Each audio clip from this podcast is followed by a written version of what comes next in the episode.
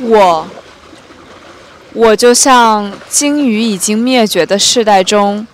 价格昂贵的塑料鱼缸一样。摘自《蓝色时刻》，二零二零年二月二十六日。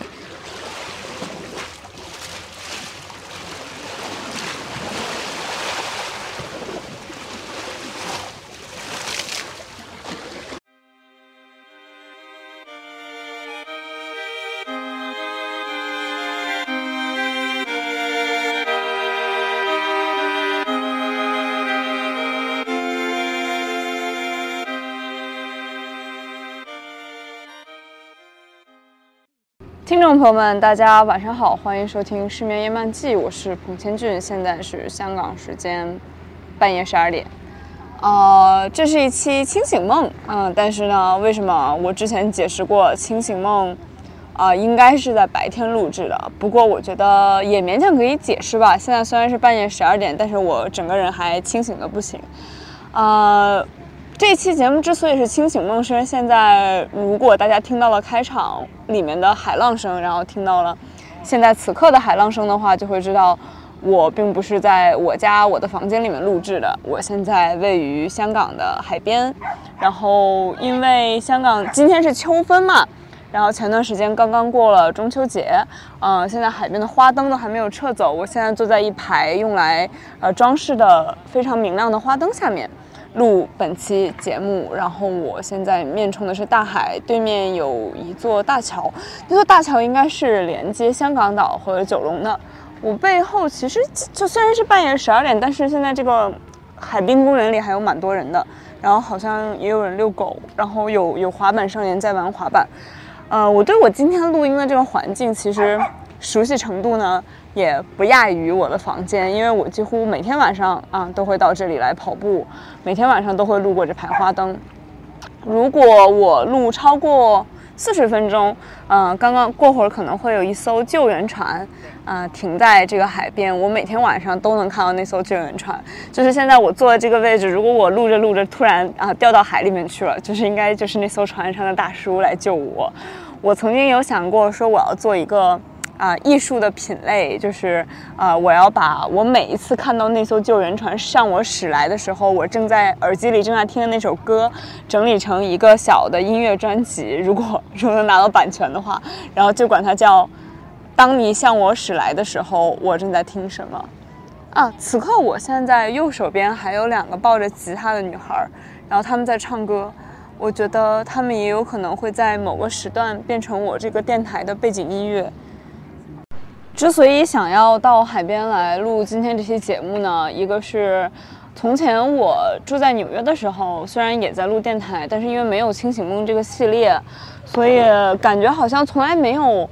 嗯，真的就虽然我像我的听众们都说跑步啊，到当时纽约东河边跑步对我来说非常重要，但好像从来没有真的把自己生活这个部分就是带到电台里展示给大家。然后自从有了就是在非自己的房间以外录音的这么一个企划之后，我就有想到说，我现在在香港，然后希望大家能听到香港的海浪声和汽笛声。当然，我现在身后也有也有小情侣在聊得非常热烈，然后我希望他们在我的电台里背景音乐里面不要喧宾夺主。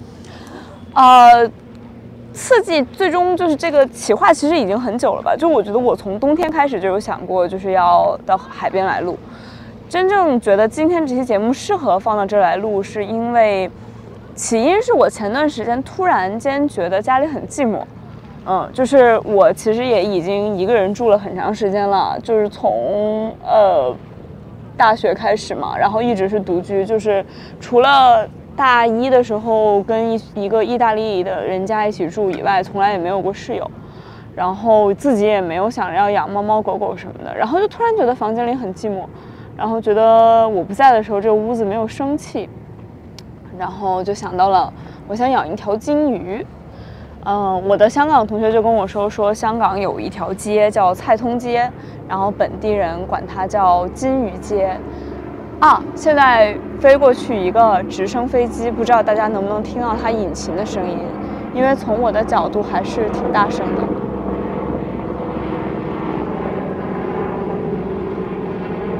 好，继续啊，就是香港有一条街叫蔡通街，他们管那个叫金鱼街嘛。然后我就有想过说，让我的香港同学带路，带我去金鱼街买金鱼。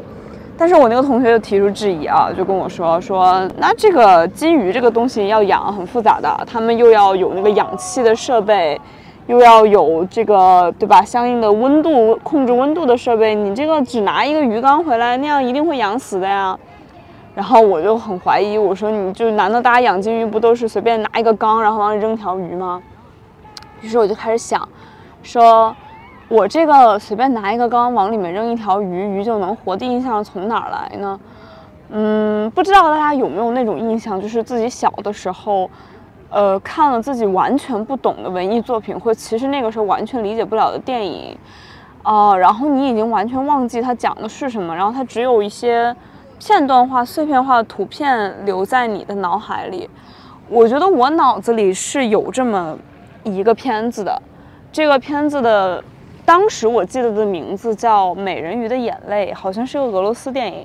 我之所以会看到它，是因为那个时候，呃，就刚刚有那种，就是那个叫那个叫什么，就是家庭影院，就是那种你可以在你家电视上就是加加入一个套餐，然后就可以免费观看所有那个里面提供的电影嘛。然后我小的时候的印象就是，因为那个时候经常在生病。然后好像有一天在家发了烧之后，外公就让我泡泡脚，就发发汗嘛。然后我就一边泡脚一边在里面翻到了这个片子，就叫《美人鱼的眼泪》。我当时应该是一点儿都没有看懂啊。现在我刚刚跟大家说，那个救援船正在驶过我面前。不过这次没有“当你驶来时我在听什么”，应该是“当你驶来时我在说什么”。当他驶来的时候，我现在正在讲小时候有过一个影片叫《美人鱼的眼泪》，然后我当时对于这部片子最大的印象，其实有几个场景，就是是破碎的嘛。几个场景，一个场景是我记得有一个小女孩跟她全村的她人还有她的父母一起观看了一场日食，然后当时是一个俯拍的镜头，俯拍观看日食的人们，人们都聚在一起。呃，日食结束之后，所有的众人就都散开了，啊，就树倒猢狲散，他们就散开了。然后渐渐的，那个光秃秃的土地上就只剩下那个小小的女孩，依旧站在那儿，就好像一只金鱼站在干枯的河床上，或者是干枯的海面上一样。这个场景给我留下了特别深刻的印象。嗯，这一次因为这个失败的买金鱼事件，对，为什么说失败呢？因为我到现在也还没有拥有那条金鱼啊，就是我还没有说服我那个香港同学，就是冒着就是可能会害死一条小生命的危险带我去蔡通街买金鱼，啊，然后因为这次失败的买金鱼事件，我就又想起了这一部影片《美人鱼的眼泪》。然后我就上网去找资源嘛，我所有的印象就是它讲的是一个女孩的故事，然后好像是俄罗斯电影，然后，呃，它叫《美人鱼的眼泪》。然后我查出来之后，我确实找到了这个影片的资源。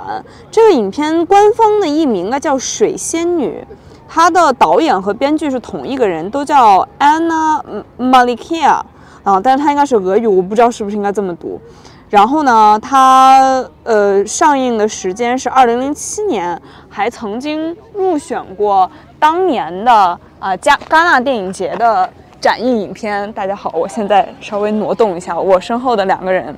呃，实在是就是这个啊这个声音有点太洪亮了。好，让我往这边，我现在靠的离那两个唱歌的小姐姐又更近了一些啊。然后这部《水仙女》，我这一次找到资源，它有个什么特点呢？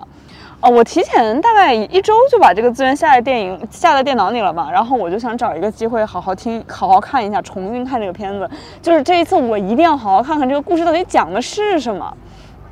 结果啊，然后我发现得我找到这个资源没有字幕啊，然后这个虽然。啊，我的听众朋友们都知道，就是我啊，非就是会说很多门语言，但是很不幸，斯拉夫系的语语语言并不在这个这个这个范畴里，就是我对俄语一窍不通，所以我就我就尝试着在没有字幕的情况下重看了这部电影，然后我发现，我觉得我似乎是看懂了的。就是这部电影，就是它为什么能在幼就幼小的我的这个印象里，就是留下那么深刻的回忆？我对它的图像的这个印象能够那么深，就是因为它本身是一个我认为是个高度依赖情境语言和意境语言的电影。它的人物的对话其实没有没有那么关键。然后按照我的理解啊，我觉得这个电影讲的是什么呢？它讲的其实是一个呃。怪怪的少女的故事，真的就是怪怪的。就是她电影开头，她是怎么诞生的呢？她妈妈是一个，呃，在在海边的住在海边的胖胖的女人。然后有一天呢，有一个过路的水手从船上下来，在海里或者在沙滩上跟他母亲发生了关系，然后他母亲就怀上了他。但他的父亲是个水手，水手对，就是你有没有听过一句非常？著名的话叫“这世界上没有任何一个海滩能够留得住浪啊”，其实也不著名，是我喜欢的台湾作家吴明义写的。就世界上没有任何一个海滩可以留得住浪，所以水手，呃，在使他母亲怀孕怀上他了之后，就又扬帆远航了，不知所踪。于是他就这个怪怪的少女就跟着他，就水仙女嘛，就是可能名字也是这么来的，或者说她是美人鱼，就是因为她是在海里诞生的，海海里就是这个。出出生的像维纳斯在泡沫里面出生一样，呃，他跟着他的母亲和奶奶在海边长大，嗯，拒绝上学，然后好像在上学的时候，他希望能够加入一个自己的就什么绘画，就他希望能够发扬自己的绘画的才能，但他母亲想让他进合唱团，于是就在。这里面就出现了我刚刚提到的，我幼小的心灵里面留下一个场面，就他像他在日食的那一天那个场景，其实是在他陪着全村或者全镇的人观察日食那一天，他突然间决定，既然我的母亲非要我唱合唱，那我从此就再也不要开口说话了。但是从电影的表现来讲，并不是说这个女孩从那个时刻开始就彻底的沉默了，我们看到的是。她会低低的像梦游一样的对着自己呓语，真的就是有的时候会感觉这个女孩是在跟自己说话的，她在自言自语，或者说她不是在跟自己说话，也许她跟在水说话，跟天说话，跟跟土地说话，唯独就是不跟人讲话，她再也不跟人讲话了。嗯，她的母亲就非常。非常苦恼，最后不得不把她送进了一个给特殊的小孩创办的学校，然后在这个学校里，事情就进一步的升级了。呃，我们的水仙女发现，她感觉自己好像拥有了超能力，她好像可以让自己的愿望实现。然后有一个非常震撼的场景是，她觉得愤怒的时候，她跑过了一个长长的栈桥。就在海边，就现在我所在的这个海岸也有很多栈桥。她跑过那个长长的栈桥，站在就是陆地和海最后的交界线上，然后它引起了一场海啸，这场海啸吞没了他所讨厌的一切，让一切都安静了下来。那个场面很震撼，因为那个场面让我想起，我时常在香港会想。我这么喜欢跑步，对吧？我在下雨的时候就跑步。但是如果有一天我发现香港哇挂了八号风球啊，十号风球来台风的时候，我如果接近海岸，我会以什么样的方式被被海海浪卷走呢？然后我觉得《水仙女》这个电影里，在那一刻表现的就是这个场景，就是一切都寂静了，除了这个女孩对自己不断的像梦游一样呓语以外，一切都寂静了。以上这些都是这个女孩还是个小孩子就有可能。甚至不能称为一个少女，只能称称为一个小孩的时候发生的事情。然后呢，我小的时候第一次啊，泡着脚在那个蒸腾的，就是热水的烫水的水蒸气里面，然后，呃，发烧，然后半梦半醒的。记得的第二个场景的时候，这个女孩已经是一个，真的可以说少女了。就是十五、十六岁这个样子，嗯，比如当时的我，因为当时我可能上小学，要大得多，在当时的我眼里，几乎就是个成年人的那样一个形象。然后她染了一头绿色的头发，真的就像美人鱼一样，像水仙女一样。呃，艾丽尔公主不是有一头红发吗？然后在这里面，我们的水仙女有一头绿发。哦，顺便一提，大家知不知道水仙女是什么？水仙女在希腊神话里面是管管束，是是波塞冬的女儿啊，然后她管束世界上陆地上所有有水的地方，尤其强调他们甚至管束着沟渠里的水，就是阴沟里的水。那种就我们提到水，我们提到水神，我们都会想到洁净的、干净啊。我们想到大海，想到溪流啊，想到阿波罗多爱慕着的普须赫是河神的女儿，但不是的。嗯，在这个故事里面的水仙女，也许我觉得她想强调的是，她管束着那种小小的水，鱼缸里的水啊，沟渠里的水。话说回来，我第二次重看这个电影的时候，她染了一头绿发，并且变成少女来到城市了以后发生的事情，其实是。呃，这才是这个故事的核心，是讲了她跟一个，嗯，可以说非常多金、非常有钱，就是年长她很多的男性，以一种不太正常的方式相恋了。他们相遇的方式是，有一个场景是这个女孩站在一个大桥上，然后她想往下跳，就桥下是是，就奔腾的河流，然后我不知道她是想结束她的生命还是怎么样，因为啊，对不起啊，没有字幕看不懂。但是在她就在她要跳下去的前一刻。那个男人突然就从后面穿越马路，又是一个俯拍。你看着那个衣西装革履的男士，穿过马路，攀上这个桥的边缘，然后先他一步，就这么义无反顾地蹦了下去。然后我们的水仙女就跟着他一起跳了下去。下一个场景的时候，他们两个就湿漉漉的，就是出现在岸上。哇，这个这个，我觉得这个是震撼的。这就是当我们以为这个。故事讲的是一个有点病态，或者说有点不太正常的女少女的故事的时候，我们突然发现，原来这个故事里的另外一个角色，相对而言是是更加疯狂的，而且这个角色他甚至有另外一层外衣，他是现代社会的一个成功人士啊，他他有他社会化的一面，而他他非社会化另一面是比我们的水仙女还要疯狂的。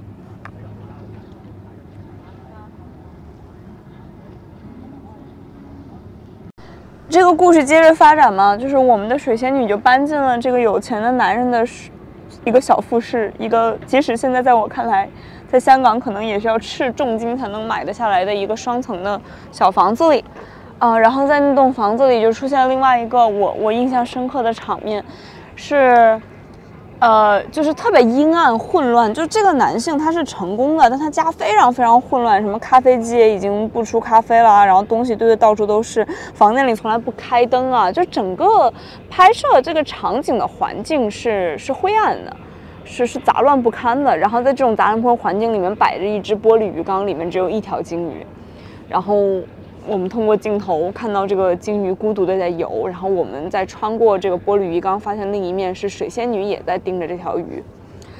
然后紧接着呢，这个男这个男的就第二天早上起来，发现浴缸里面放满了水，然后水仙女把那条孤独的金鱼放进了浴缸里。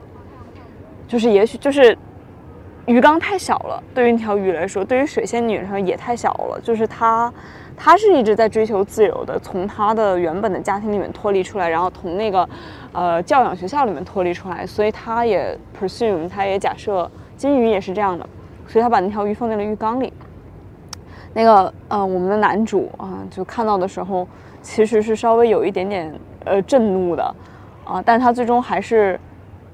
于是我们，但是他最终还是妥协了，就是我们看到他妥协的方式，他买了一个大的鱼缸，哇。就是现在，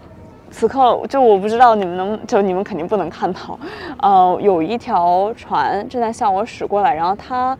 头上的探照灯很亮，就突然间我因为我坐在这个地方，因为过了零点之后花灯就会熄灭，所以刚刚花灯都熄灭了，但但是这条船刚刚把我录音的位置照得像白昼一样明亮，然后哦对，说说回来啊，就今天好像有无关紧要的话有点多，呃，说回来就是在水仙女里面。男主最后买了个大的鱼缸，我们就又一次看到一条小小的金鱼孤独的游在那个大鱼缸里面，然后透过那个大鱼缸的玻璃，我们再一次看到水仙女在观察这条金鱼。呃，这个故事里面其实有过另外一个角色，但这个角色就是我觉得没有字幕的帮助，我很有可能其实并没有理解。我个人的理解就是因为是一个年一个年长一点的成年金发女郎，我的理解就是她应该是，呃，我们这个男主原本的情人。然后有过一个场面是她在黑暗之中坐在浴缸的边沿上，那个浴缸是那种就是你们可以看到酒店豪华套房里面那种圆的大的浴缸，就像个小游泳池一样。然后他坐在那个边缘上，然后就有波光粼粼的打在他赤裸的身上，他是赤身裸体的，然后我们仿佛什么也看不见，唯一明亮的位置是他的脸，他的脸和那些打在他。白净的，就几乎是苍白的皮肤上的那些波光，然后他在抽烟，他在抽烟，并且不断的把他的烟灰弹进浴缸里面。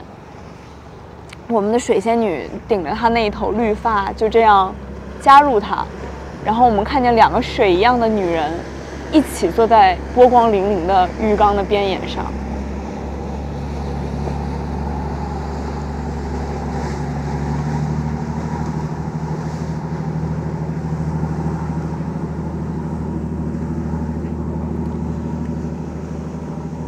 水仙女的结局，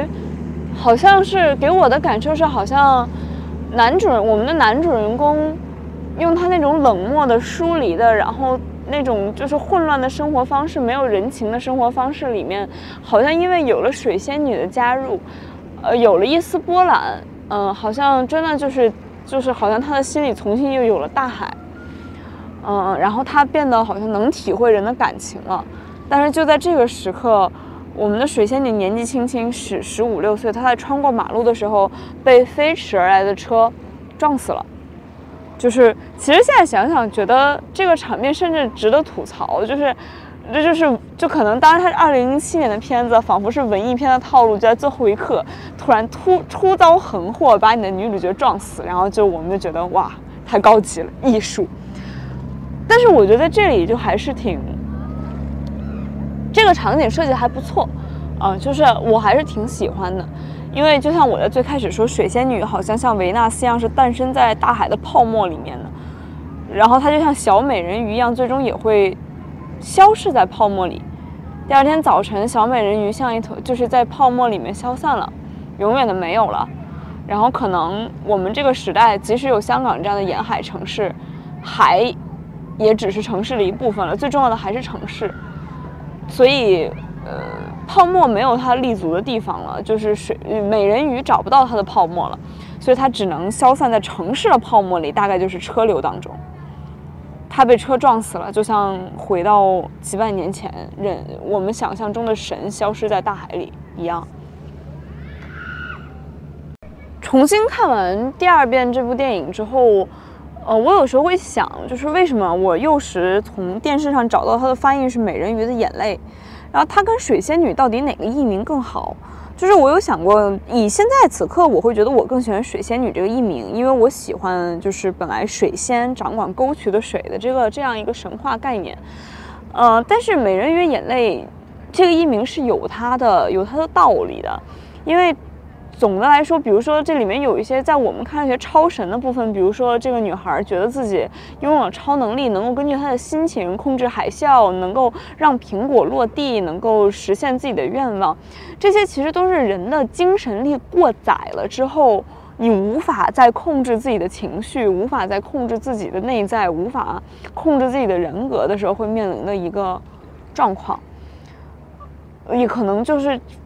就是这一点吧，这个就是神，就是人身上也许是有神格的，我们也许有超越了我们作为人自我的一部分，我们有自己想象不到的才华与力量，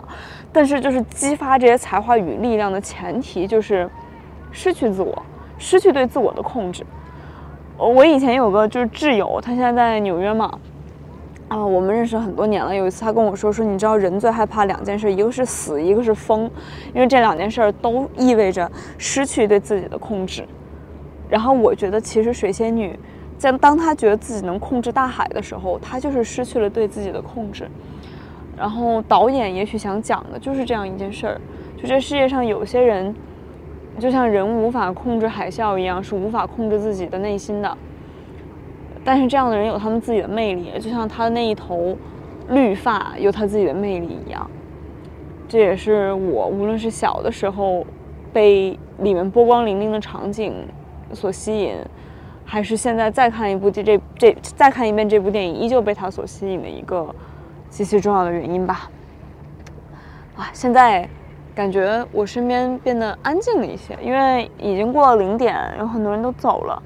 嗯，不过我今天节目也几乎啊就到这里了。然后在节目的最后，让我把我的麦克风拿下来，看看能不能啊在保证我安全的前提下，尽量靠近海面，给大家来一段纯享版的浪声。